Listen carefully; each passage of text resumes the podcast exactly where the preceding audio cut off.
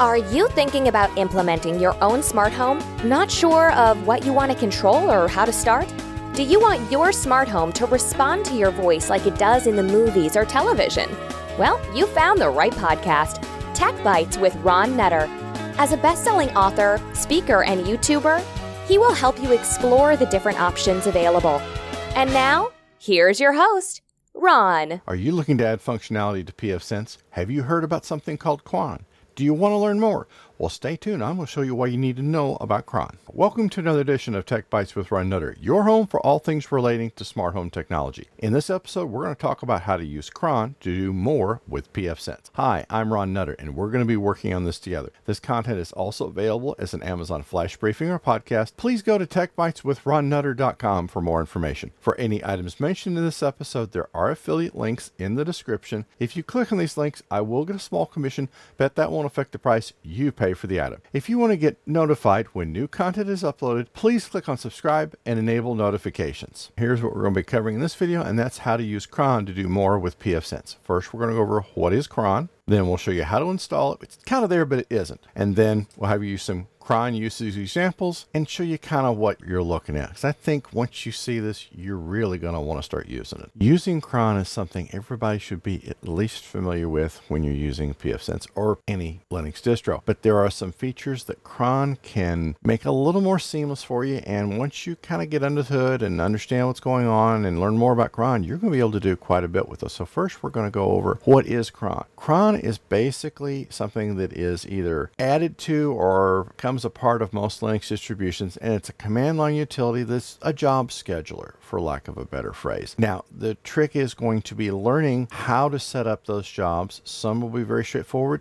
Some you'll have to actually set up a command file or a batch file. I know it's not the right term for you Linux folks, but I'm talking to folks other than that. And it's learning how to do it and then figuring out how to troubleshoot when things are not working right. So let's go ahead and get on to pfSense, and we'll go take the next step. To use Cron with pfSense is actually very straightforward. It's there if you want to go to command line, but I'm going to show you a little bit easier way to do it. So let's go over here to System Package Manager, and we'll go to Available Packages. Once it refreshes, you'll just search for Cron. And if we scroll down, we'd find it too. And then we'll confirm. It takes just a second to install, but nothing that's going to be a problem. And you'll say success. Once you've got this done, where you will see it is services. Guess what? That wasn't there before. So Cron, what this is really doing for you, Cron is already there, but this is giving you a GUI interface to see more of what's going on. That's really in a nutshell what it does. You're going to have to learn a little bit about which, if there's a specific day of the week, if you only run it to run during the week on weekends, who has the authority to run it. And there's a little trick I'll show you there. When you want it to fire off in terms of hour day. And this is not going to be something that you can have it fire off at whenever it completes fire off again.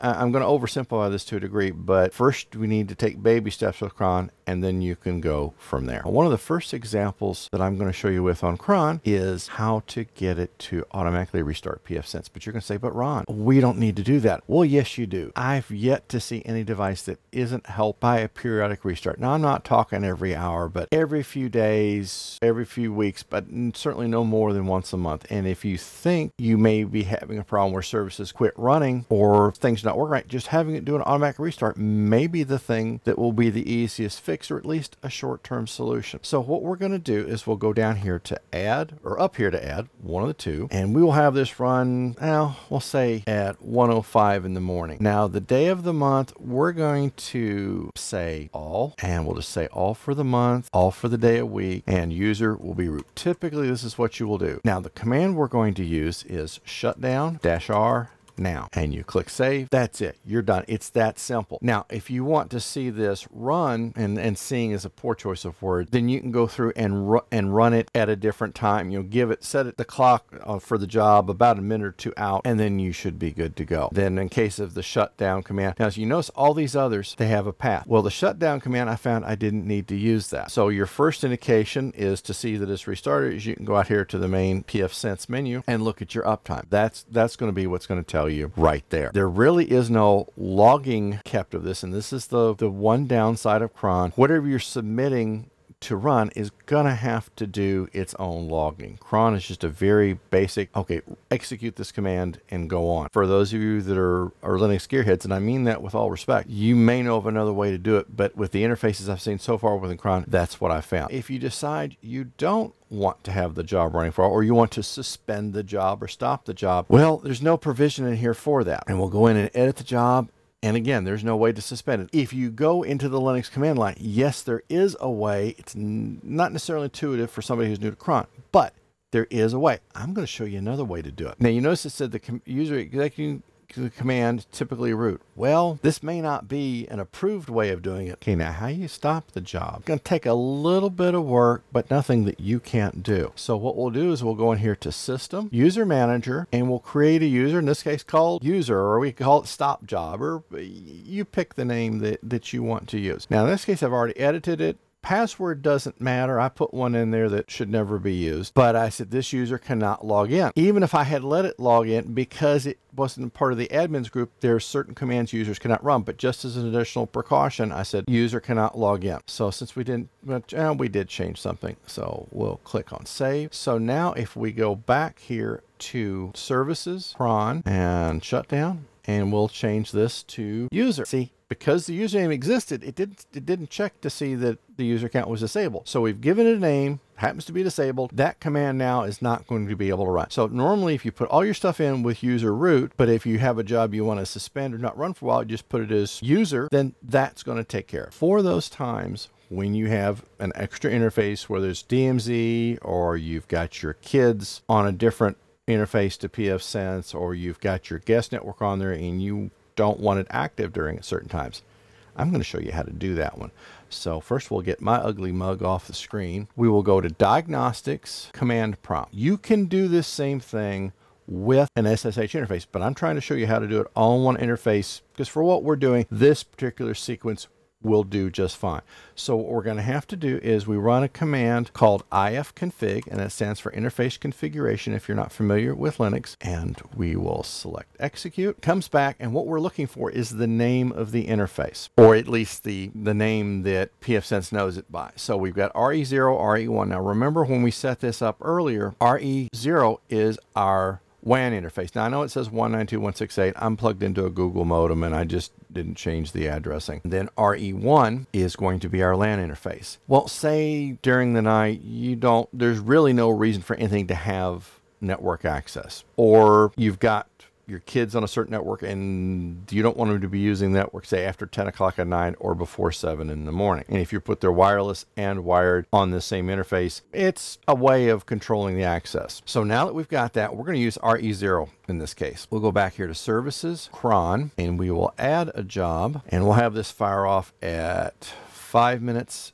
after 3 in the morning. Well, actually, no, I did say better, so we'll go it off at 10 o'clock. And normally, the reason I don't stick to 0 is it's just, I've had problems with some jobs not firing off at the top of the hour. We will just say day of the month, day of year, week, root. Now, this is where we've got to have a little bit of path to it. So we will do / sbin, ifconfig, re0 down, and we'll click save. Then we'll create another job. Be nice if you could name the jobs, but that's not, let's see, double check, maybe I'm sure I didn't miss them. No, there's no option for naming the jobs. That would be nice, but then you're kind of taking this maybe a little bit out of standard. Then we will do 5 minutes after, we'll do it 7 a.m. But this is where if you got into, say, days of the week, you could say only Monday through Friday. Is this the case? If Saturday and Sunday, you can be a little more lenient. So sbin, ifconfig, re0 up, save. So now you've got a way scheduled for your network interface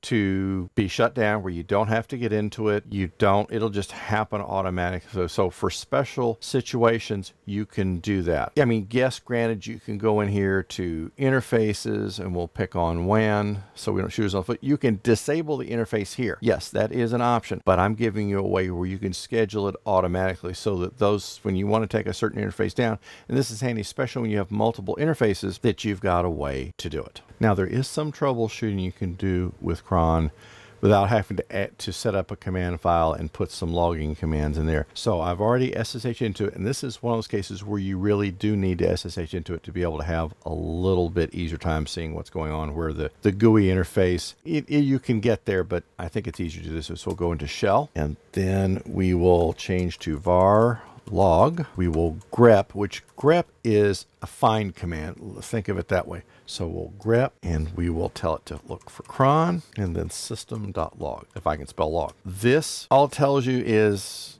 there was a database change where you made the command to the different jobs you put in to do, either rebooting it or turning it. So you can see that here, but as a general rule, it's not going to show you much. That's where if you really need to have that verbose level of logging as to what's going on, this is going to be something you'll have to learn how to set up a, what I call a command file or a batch file, and do some logging. It can be done, but I'm just showing you the easy way to do it for the time being. I've shown you just a few examples of how to use Cron with pfSense. And this is to give you an idea, because if you want to go beyond that, you're going to need to spend a little bit of time. You're going to have to learn how some of the commands work, and be prepared that it may not always do what you think that it's going to do. But one step at a time, and as you learn how to do some of this, either use OneNote, and pick your documentation system to be able to keep track of this, because you're going to be learning some valuable information which could help you in that next job to set yourself apart from somebody else. At the very least, you're learning more how to use Cron with pfSense. You don't have to do everything so much the manual way if you can get Cron to do it for you, as long as you can want it done at certain times. If you need it done on demand, you may have to go through the GUI interface or get into CLI and run that command file on its own. Again, there's ways to do it, but Cron at least gives you a automated or semi-automated way of doing some of the things that you may need to do on a periodic basis, such as backing up pfSense. If you want to back it up at a certain schedule, which is not a function that directly exists within the GUI for pfSense, that's a possibility. If you want to run a speed test, again, there are examples available. And if you'd like for me to go into more of this, please let me know, and I'm happy to do additional videos. I just didn't want to go too far into the weeds if you're not interested on it at this point. But you can run speed tests. As long as it can be done from command line and you can send the output to a text file, you're got some possibilities of doing some other things. So give it a try. I think you're going to find Cron a very useful tool to have in your arsenal. If you're watching this YouTube, you'll see videos on the screen that are similar to the one you've just watched, or other content that YouTube thinks you might be interested in. If this video helps you or provides value, please click on that like button, thumbs up. If you haven't already subscribed to the channel, please click on subscribe now and enable notifications. We'll see you in the next episode. Thanks for watching. Thanks for listening to the Tech Bytes with Ron Nutter podcast. If you know someone who's interested in creating their own smart home, please share this show with them. Please subscribe on iTunes or Google Podcasts and leave us a review. Have questions? Contact Ron at questions@techbyteswithronnutter.com. He looks forward to sharing more incredible insights on the next episode.